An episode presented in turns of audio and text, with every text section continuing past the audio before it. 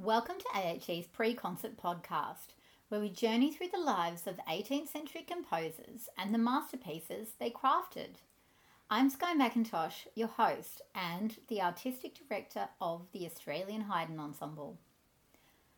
Today, we embark on an exploration of the ethereal realm of 18th century sacred music, delving into three profound musical forms the oratorio, the motet, and the Stabat Mater.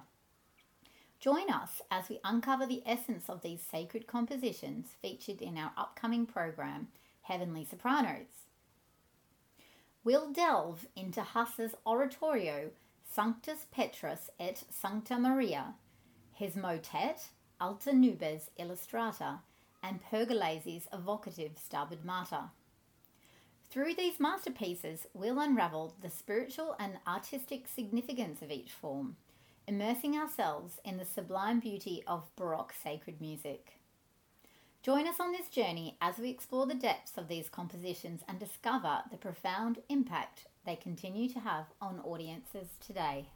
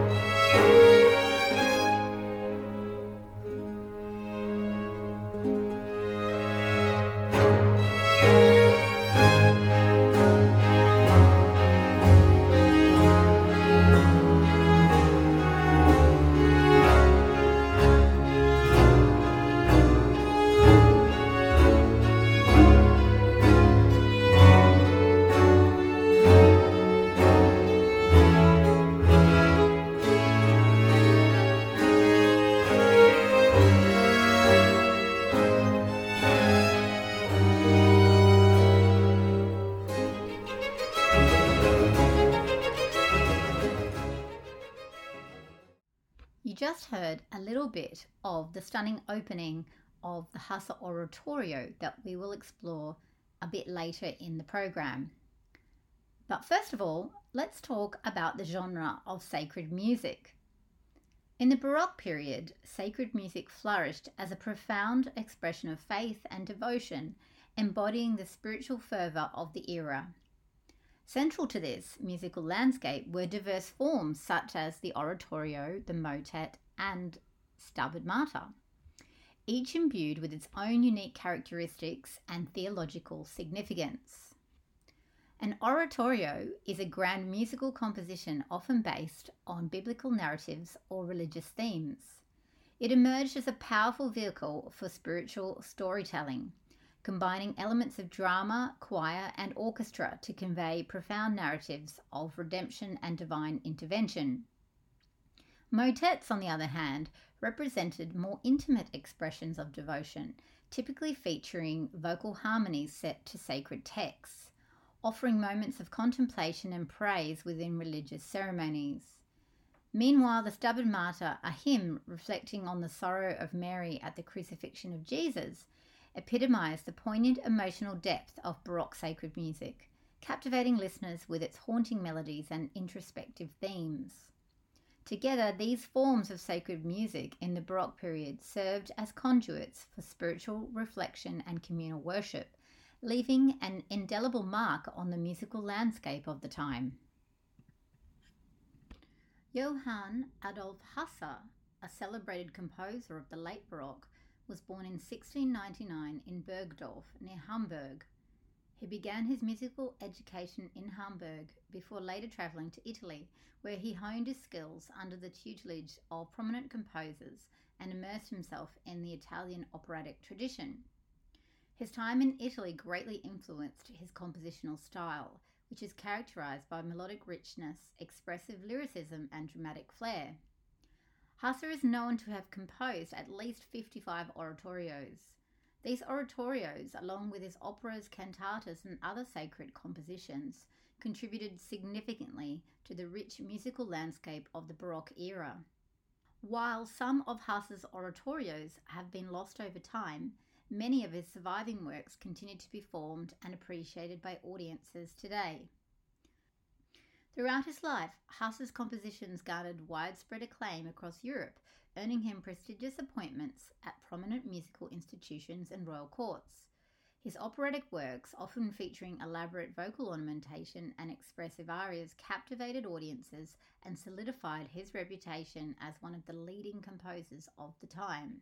Sanctus Petrus et Sancta Maria, one of his notable oratorios, stands as a testament to his ability to weave together intricate vocal and instrumental textures to evoke profound emotions and a sense of divine splendor.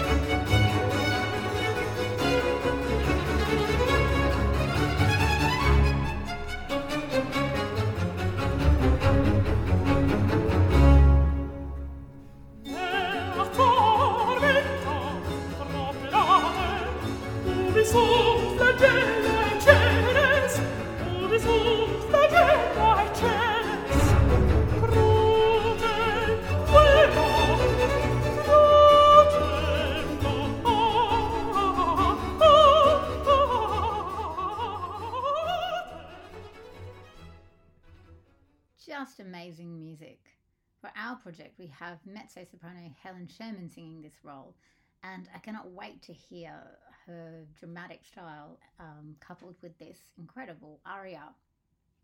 Let's turn now to the motet form, which is generally thought to be used for more intimate interpretations, but that is not to say that whilst being intimate, it is not as full of fire. The Hasse motet we perform is entitled Alta Nubes Illustrata, which translates roughly to something like the grand bright cloud. The opening text reads The grand bright cloud of the sun with its golden splendour, with its great brilliance, with its great brilliance, begins to glow, to turn golden red. Gentle zephyrs are caused to rejoice. Let's have a little listen to the beginning of that. Thank you.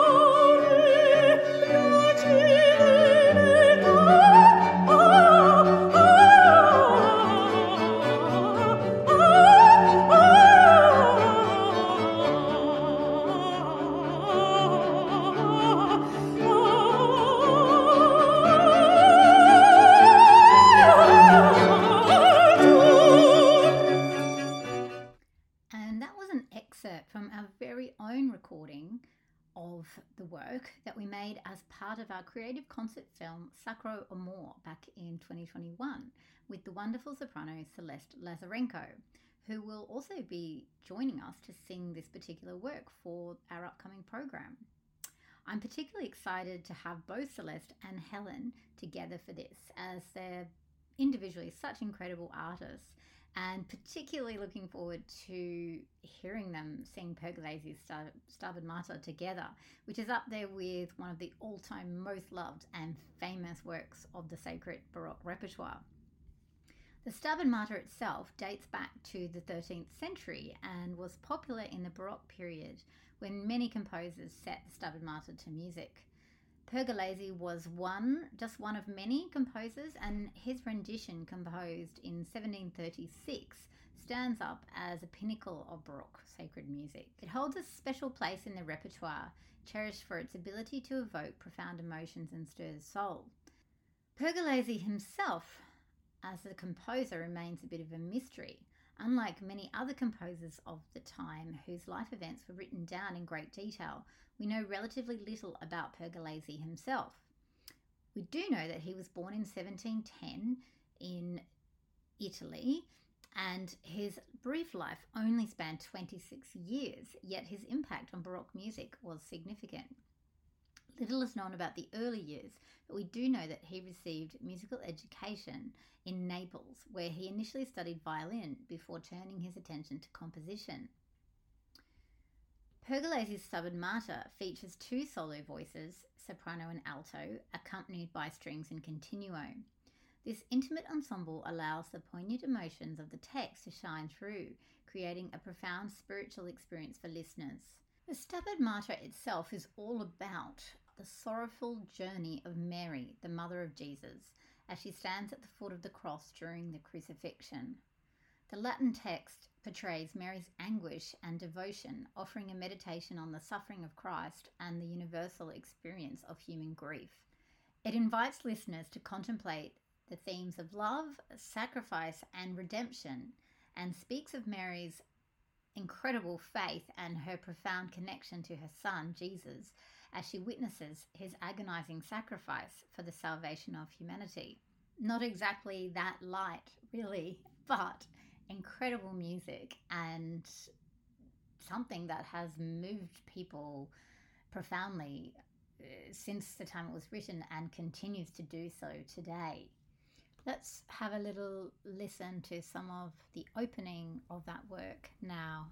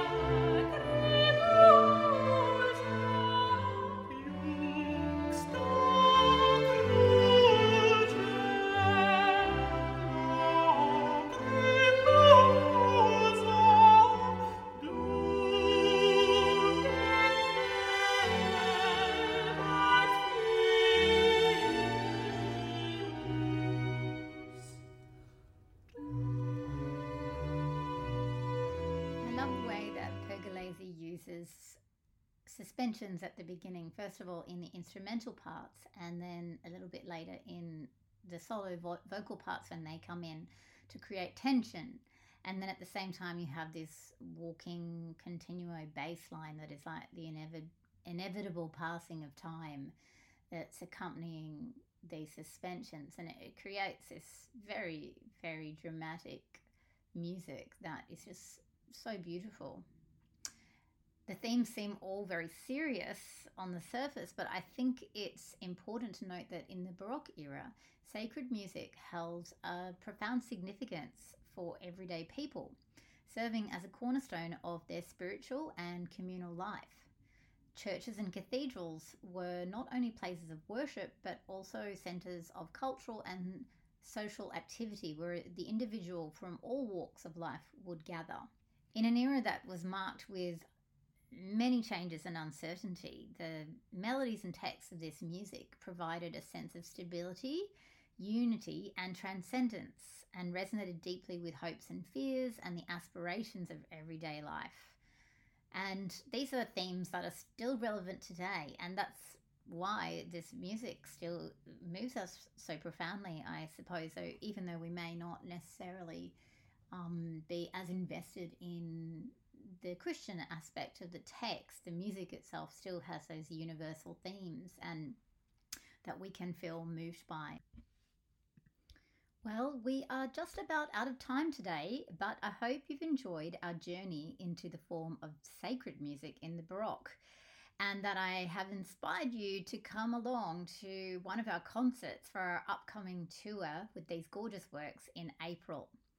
You can hear us perform in a number of different regional, metropolitan, Western Sydney locations, as well as Canberra, including at Parramatta Riverside Theatres at 4 pm on Sunday the 7th.